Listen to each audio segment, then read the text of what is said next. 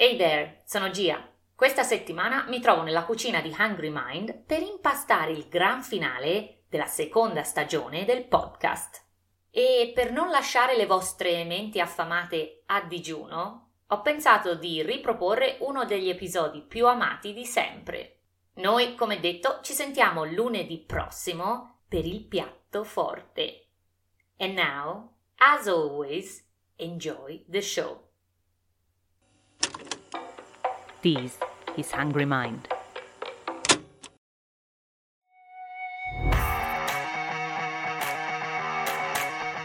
Che siate fan della Justice League o semplicemente dei nostalgici dei fumetti originali, chi non conosce Superman? Guardate in cielo! È un uccello! È un aereo! È Superman! Beh, viene fuori che non molti sanno la sua vera storia. E non sto parlando di come ancora neonato sia arrivato sulla Terra da un pianeta morente. Sto parlando della storia che c'è dietro la storia, dell'origine del cult, di come siamo arrivati ad avere un eroe come Superman. Perché è facile pensarlo as a given, come un personaggio fatto e finito, e vederlo semplicemente per quel costume rosso e blu, la quintessenza del suo essere americano. Quella S sul petto, spoiler alert, non ha il significato che pensate, e la sua volontà di salvare il genere umano. Ecco, tutto ciò è solo la superficie della storia, e vi garantisco che sotto quella superficie si nascondono verità che rendono Superman diverso da qualsiasi altro eroe, moderno o meno. Trust me.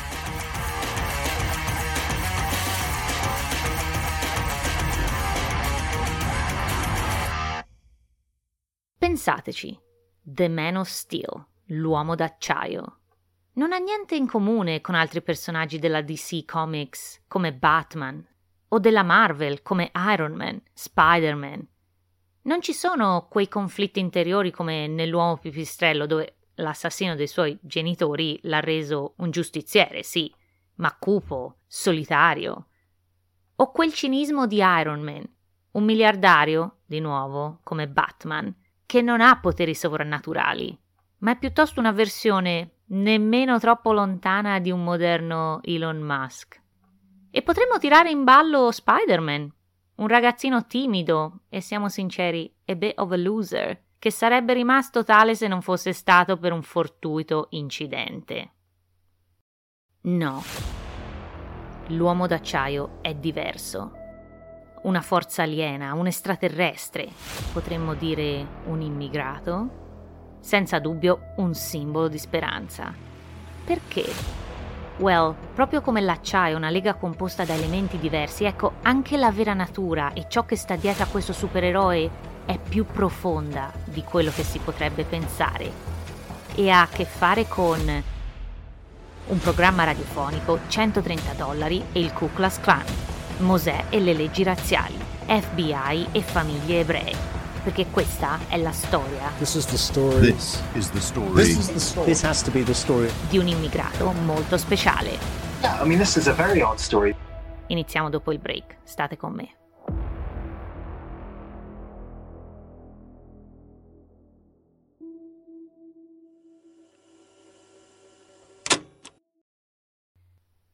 Chapter 1 is Scary Time, il tempo della paura.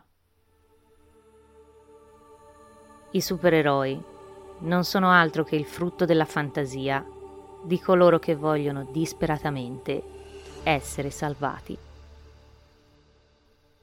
E credetemi, negli anni 30 del secolo scorso ci sono molte ragioni per sperare che un essere superiore venisse a salvarci da noi stessi. Sì, perché questa storia inizia il 18 aprile del 1938, quando il primo numero di Superman esce nelle edicole americane. Ma, come sempre, siamo sicuri che questo sia il vero inizio della storia? Perché, come detto, there is more than meets the eye. Abbiamo a che fare con molto di più di ciò che sembra un semplice fumetto. Dobbiamo guardare ad a bigger picture, ad un contesto più vasto, per capire come siamo arrivati a quel 18 aprile. E allora partiamo da ricapitolare cosa diavolo stesse succedendo negli anni prima della nascita di Superman. In primis, la faccenda inizia a farsi seria in Europa, con l'annessione dell'Austria alla Germania. Hitler introduce le leggi di Norimberga nel settembre del 1935. 3 leggi che mirano al mantenimento della purezza del sangue tedesco, limitando di fatto i diritti dei cittadini ebrei. In Italia le leggi razziali anti-ebraiche sono approvate nel 1938. On the other side of the pond, dall'altra parte dell'oceano, la Grande Depressione, iniziata nel 1929, is in full swing, impazza in tutta America. Ed in Cleveland, Ohio, la situazione è tesa fin dal 1924, quando il senatore della Carolina del Sud, Ellison Durant Smith, pronuncia un discorso passato alla storia come "Shut the door", chiudiamo la porta. Una proposta di legge poi approvata che non solo imponeva restrizioni al numero di immigrati ammessi nel paese, ma soprattutto limitazioni per tutti coloro che venissero da quei paesi bollati come non bianchi. E tutto ciò con l'intento di migliorare la razza americana. E se questa legge fosse entrata in vigore anche solo pochi anni prima, non saremmo qui a raccontarcela oggi. Perché 2 famiglie di immigrati ebrei non sarebbero mai arrivate negli States. E così facendo, Jerry Siegel e Joe Shuster, rispettivamente autore ed illustratore, non si sarebbero mai incontrati alla High School di Glenville, in Cleveland, Ohio, e non avrebbero dato vita all'eroe che tutti noi conosciamo come Superman. Sì, perché Jerry e Joe, nati da famiglie emigrate dalla Lituania e dall'Ucraina, sono le 2 menti dietro la creazione del mito. 2 giovani di origine ebrea, ma anche americani di prima generazione. E questa dualità non è un dettaglio da poco, anzi è il punto cardinale della storia che vi voglio raccontare, perché è proprio alla base della doppia identità di Superman, o forse dovremmo dire tripla identità. Seguitemi nel prossimo capitolo.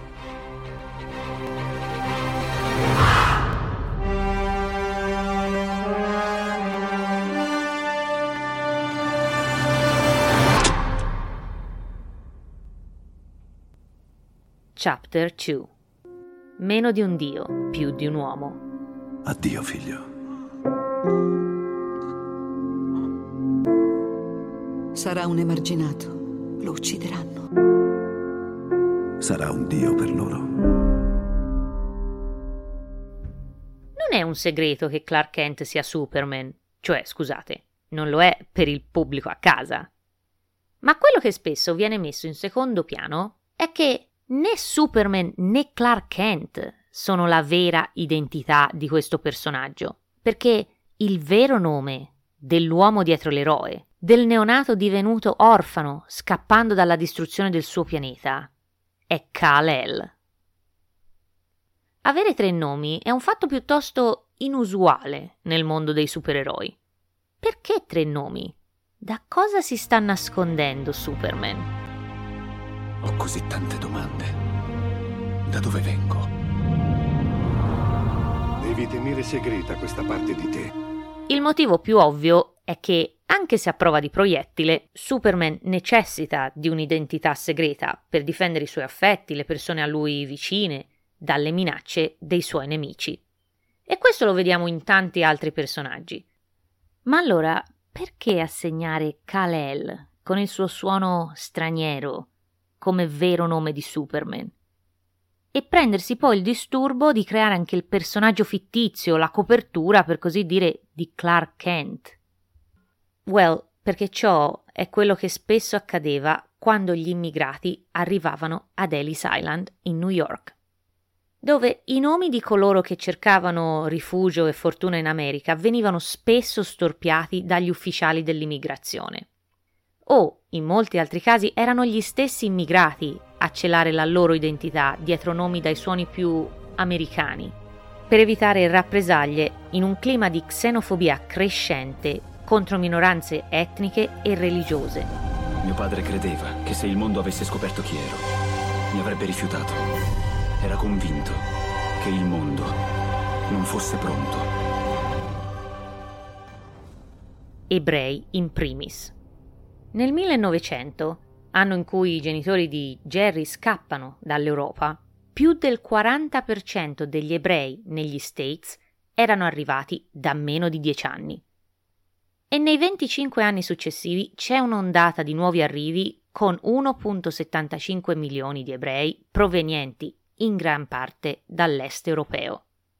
Ed ecco che ebrei come Max Ginzburg, Bob Kahn e Jacob Kurtzberg, nomi che hanno contribuito all'industria del fumetto, nascondono la loro identità dietro nomi come Gaines, Kane e Kirby, e così anche la famiglia di Jerry, i cui genitori cambiano il nome in Michael e Sarah Siegel dopo essere arrivati in America. Perché quindi non dovrebbe fare lo stesso un rifugiato di guerra come Kal-El? Jerry e Joe, infatti, danno un nome ebraico al loro personaggio, dove El sta per Dio, e il nome intero Kal-El suona come voce di Dio. E anche il nome del padre, Jor-El, può tradursi come un riferimento al Giordano, al fiume di Israele. Tuttavia, questo nome, come il suo significato, finiscono un po' in sordina nel momento in cui DC Comics compra i diritti di Superman. Diritti pagati $130. Oh God, capitalismo at its worst. Praticamente lavoro minorile, se si considera che Jerry e Joe hanno poco più di 20 anni. E che al cambio attuale sarebbero poco più di $2.000. È una rapina! Per darvi l'idea, solo gli ultimi 3 film di Superman hanno realizzato incassi a 9 cifre ciascuno. Parliamo di triliardi di dollari, e senza considerare tutto il merchandising che ci sta dietro. Oh my gosh, that's madness! Ah, e ancora una cosa prima di chiudere questo capitolo, perché c'è un punto che non mi va né su né giù. Quella S sul petto di Kal-El. Cosa vuol dire la S? Non è una S. Nel mio mondo significa speranza. Beh, qui è una S. Meh. Non entro nel merito del dibattito perché onestamente mi sembra un po' un overstretch, un afterthought.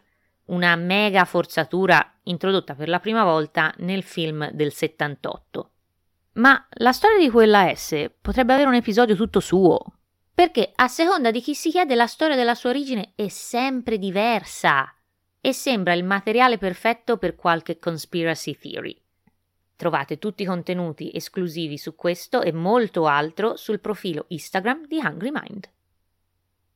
Quindi, tornando a noi, ed ecco che collegando lo status di immigrati delle famiglie dei 2 autori, così come le speranze riposte nell'arrivo in America, Kal-El diventa il paradigma di quella tanto agognata American Freedom. Ma allo stesso tempo il dilemma di tante first generation con un qualsiasi background che non sia americano. E sembra un po' un controsenso considerando il melting pot, quel miscuglio di razze e religioni che ha portato alla nascita degli Stati Uniti. Quindi fatemi rephrase. Ma allo stesso tempo il dilemma di tante first generation con un qualsiasi background che non sia bianco. Questo conflitto è descritto nel concetto di doppia coscienza di Dubois del 1901. Insomma, la storia si ripete over and over and over, a quanto pare. Ma lo vediamo nel prossimo capitolo. State con me. Chapter 3. Uguali e diversi. Avete mai sognato di tornare adolescenti? Tra i banchi di scuola, i compiti in classe? Beh, io no, per fortuna. E dico per fortuna perché dietro la spensieratezza di quegli anni ricordo anche molta ansia.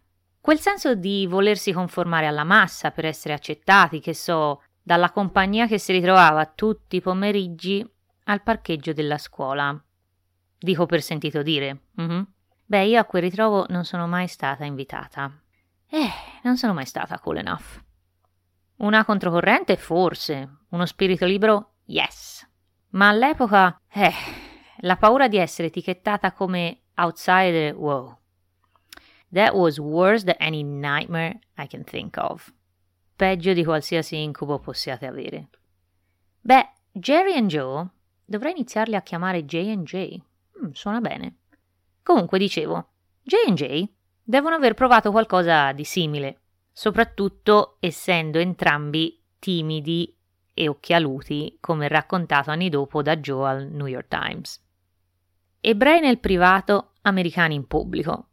E così anche Kal-El non è altro che un teenager quando scopre di essere diverso, la cosa peggiore che possa succedere a qualsiasi adolescente. È la paura di non appartenere, di essere marginalizzato, respinto, alienato. Così Superman diventa un parallelo di come tanti giovani adulti americani di prima generazione devono essersi sentiti. E di nuovo, non dovrebbe sorprenderci che la vita di un personaggio di finzione come Superman tragga ispirazione dal mondo in cui vivono J&J. La finzione è sempre figlia dei tempi in cui viviamo. Come detto molto più eloquentemente dal poeta e scrittore extraordinaire Lord Byron, Truth is stranger than fiction. La verità è più strana della finzione. No, no, no. It's not that kind of stranger. Vabbè, andiamo avanti. Come dicevamo, siamo immersi nel nostro quotidiano quanto un pesce nell'acqua. Quasi non ce ne rendiamo conto e questo crea il modo di vedere il mondo in cui viviamo. Eventi come la Seconda Guerra Mondiale, il crescente antisemitismo, la necessità di scappare e adottare nuove identità per conformarsi, sì, ma anche per nascondersi da ulteriori minacce, la preoccupazione per coloro che sono rimasti indietro, familiari che si perdono e di cui non si hanno più notizie. Ecco, J&J hanno vissuto tutto ciò attraverso gli occhi e le storie delle loro famiglie. Ed ecco che la speranza che qualcuno venga in soccorso dei più deboli non sembra più così casuale, giusto? Questo significa molto. È tutto ciò che alcuni hanno e che dà loro speranza. Sì, il loro eroe, Clark. Ciò di cui hanno bisogno. Un qualcuno che combatta for truth and justice, per la verità e la giustizia. E Jerry ha tratto ispirazione più di chiunque altro dalla sua stessa esperienza. Suo padre viene ucciso in una rapina senza che la polizia possa mai identificare l'aggressore. Non a caso uno dei primi episodi di Superman vede l'eroe difendere e salvare un uomo in una situazione molto simile. Ok, direi che siamo quasi a metà, quindi piccolo recap. Negli anni 30 il mondo sta andando a rotoli, soprattutto per quegli immigrati che, costretti dalla paura per la loro stessa sopravvivenza, devono scappare per ricominciare negli States. Ed ecco che due teenagers si inventano un supereroe champion of the oppressed, come descritto dallo stesso Jerry Siegel. Una forza della natura, un eroe dai poteri sovrannaturali, che dedica la sua vita a salvare i più deboli e bisognosi. Ma se state pensando che Kal-El sia un'allegoria per Cristo, behold my glory. Holy shit, it's Jesus! L'accendiamo? No! No, lasciate che ve lo dica, no. È vero che l'associazione con il giudaismo avrebbe condannato il successo del franchising di Superman. Vi ricordo che siamo ancora negli anni 30 e, anche se negli anni successivi non pochi hanno provato a descriverlo come una figura cristiana per renderlo più appetibile all'audience americana, adesso che sappiamo di più sull'origine di Kal-El, possiamo concordare almeno sul fatto che cristianità ed ebraismo non sono la stessa cosa? Mi sembra il minimo. E se proprio Hollywood dovesse, o meglio volesse, direi volesse, dare una mano di vernice fresca sul passato dell'eroe, se proprio vogliamo essere fiscali, allora invece di Gesù parliamo di Mosè. E se come me siete scarsi in materia religiosa, sappiate solo che J&J, Jerry and Joe, didn't reinvent the wheel. Non si sono inventati nulla di nuovo, o quasi. Perché La mitologia classica, il giudaismo, così come la Bibbia, sono pieni di storie sulla figura del Salvatore che arriva in aiuto dei più deboli, e quella di Mosè non è da meno. E le similitudini con Kal-El non si fermano qui, ed infatti è Mosè che, ancora neonato, viene trovato dalla figlia del faraone dopo che sua madre lo abbandona in una cesta sul Nilo per salvarlo da morte certa. E voilà, eccolo qui, un altro orfano, dalle origini incerte e che nel tempo acquista poteri sovrannaturali. Caso risolto, direi. Ma se chiedete la mia opinione, l'idea che mi piace di più è quella di vedere il piccolo Kal-El come un seme di speranza. La speranza di tutti coloro che fuggono da un mondo in tumulto, sull'orlo del collasso, dal vecchio continente, l'Europa dei conflitti mondiali, per rifiorire e dare frutti in una nuova terra giovane e fertile, ovvero l'America. Ora, prima di raccontarvi di come Superman ha smascherato il Ku Klux Klan, avete visto cosa ho fatto lì, Ku Klux Klan smascherato, Con quel senso dell'umorismo da 4 soldi, i toscani hanno devastato questo paese. Vabbè, sono sprecata, la mia comicità è troppo alta, non viene apprezzata. Vabbè, andiamo avanti, come sempre. Dicevo, devo chiarire un punto per gli amanti di Wonder Woman out there. You go girl, big fan here, You go girl. Perché per tutti i fan out there vi sento ruminare e confabulare fin da qui. What about Wonder Woman? She's an immigrant. Nah, nah, nah, nah. Wonder Woman è una mazzone di un altro mondo che raggiunge la Terra per salvarla dalla prima guerra mondiale.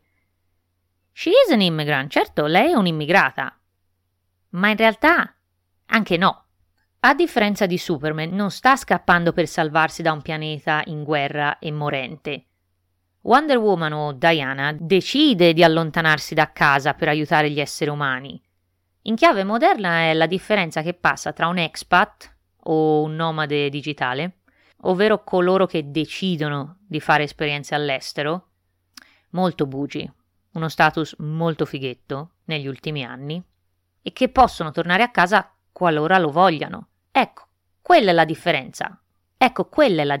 Perché Superman, di nuovo, è un immigrato, un rifugiato di guerra, non ha nessun posto dove tornare. Vabbè, spero di aver chiarito l'idea. Glad we discussed that, ok? Amici come prima. Now, vediamo come uno show radiofonico ha reso Superman un eroe nella vita reale. Shall we? Chapter 4. Un agente molto speciale. C'è un uomo seduto al bancone di un bar in Jacksonville, Florida. Prende in mano la sua birra lasciata a metà. La riappoggia. L'uomo è solo. Sembra in attesa di qualcosa o qualcuno. È notte fonda, il bar è in fermento. Ecco che qualcuno gli si approccia. Inizia a parlare del più e del meno, per poi sedersi vicino all'uomo del bancone. I due continueranno a parlare fino a tarda notte. L'uomo seduto al bar è Stetson Kennedy. No. Nessuna parentela. Il tizio che lo avvicina è parte di una società segreta.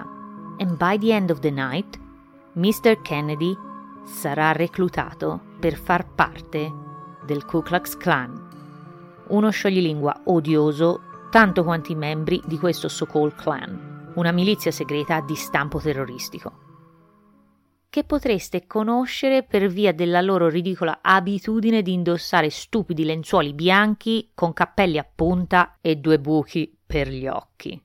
Lame. Patetico.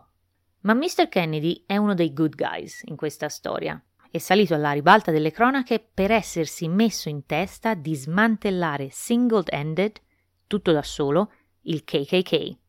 How? Semplicemente ridicolizzandolo pubblicamente. E se oggi in un mondo sempre connesso e costantemente live non sembra poi così groundbreaking, ricordatevi che non c'erano gli iPhones, Instagram, Verissimo, la D'Urso negli anni 40. Ma l'avete capito o non l'avete capito? Ma come si fa a mettere in ginocchio un'organizzazione sanguinaria che in compenso quelli di Games of Thrones sono dei principianti, diventando il più grande whistleblower dell'epoca?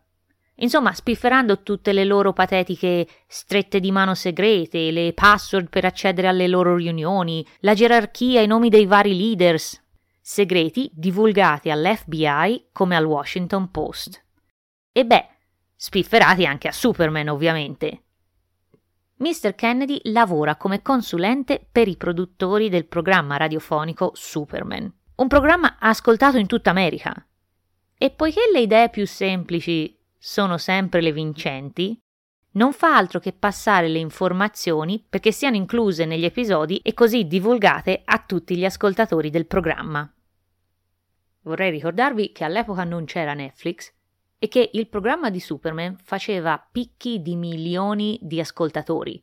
La gente lo ascoltava religiosamente. E così facendo, Mr. Kennedy rende Superman un vero eroe a tutti gli effetti, in grado di vanificare qualsiasi sforzo del clan di rimanere segreto e ridicolizzandoli nel mentre.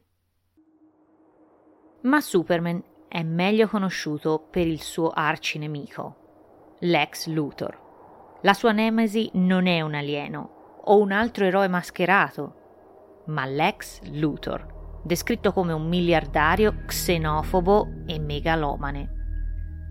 Un personaggio colpevole di diffondere idee razziste a cui Jerry dà voce usando le stesse parole del senatore del South Carolina nel suo discorso "Chiudiamo le porte" e che, sempre per mano del suo autore, promuove l'ideale nazista di Übermensch, una parola tedesca coniata dal filosofo Nietzsche nel 1883, che denota un uomo dalla moralità superiore, il superuomo, ma che negli anni 30 era considerato sinistro proprio per via dell'associazione con la retorica politica estremista di Hitler. Extra bonus here, J&J inizialmente immaginarono Superman in questa luce, il cattivo della storia, per poi cambiare completamente idea perché un superuomo dovrebbe essere un eroe, proprio come Superman, lasciando così il ruolo del cattivo al malvagio Lex Luthor.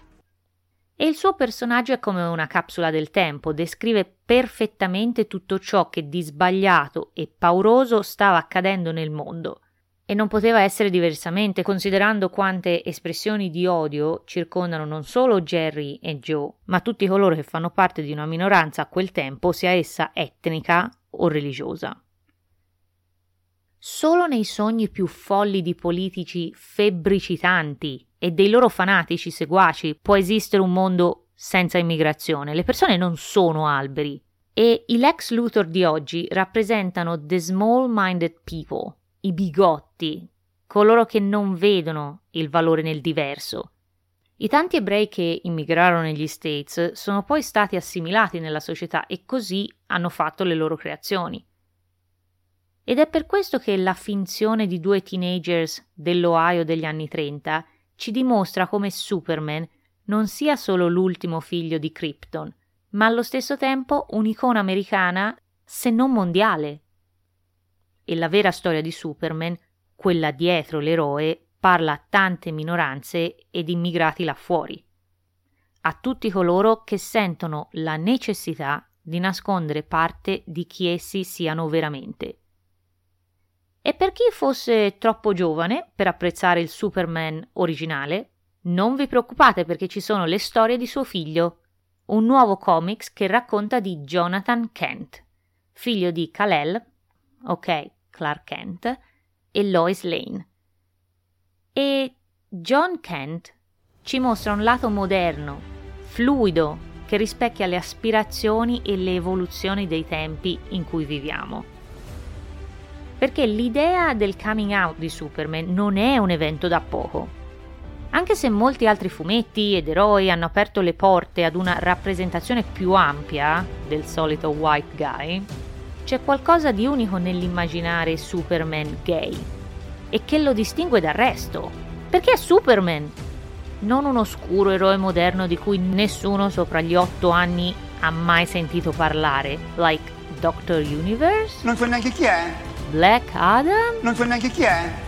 Come detto fin dall'inizio, chi non conosce Superman? Chiedete a chiunque sopra i 70 anni e vi confermerà chi è Superman. E questo deve valere qualcosa in termini di visibilità e di riuscire ad attrarre attenzione sulla decisione delle grandi case editoriali di diventare finalmente più inclusive. Perché non solo tutti necessitano degli eroi, ma tutti meritano di vedere se stessi in quegli eroi. Ed è bello vedere come anche al giorno d'oggi Superman non smette di essere un simbolo, di rispecchiare ancora una volta i tempi moderni che stiamo vivendo, portando la speranza a tutti di non doversi più nascondere, ma di sentirsi accolti per chi si è veramente.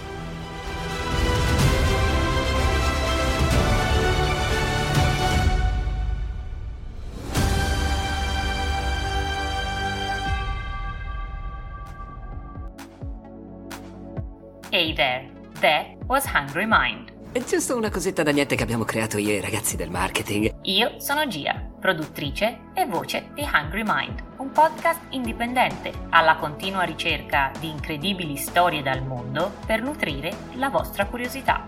Per tutti i behind the scene del pod. What the hell is that? E contenuti esclusivi sull'episodio della settimana, trovate il profilo Insta di Hungry Mind at This is Hungry Mind. We have to take a quick break. We'll be right back with more. Sei sicurissimo? Certo che sono sicurissima. A lunedì prossimo con una nuova avventura, perché la mente è affamata di storie. I mean, what else is there to say? It doesn't get any better than this, ladies and gentlemen. And if you think it does, check yourself. Ci sentiamo lì. Punto e basta.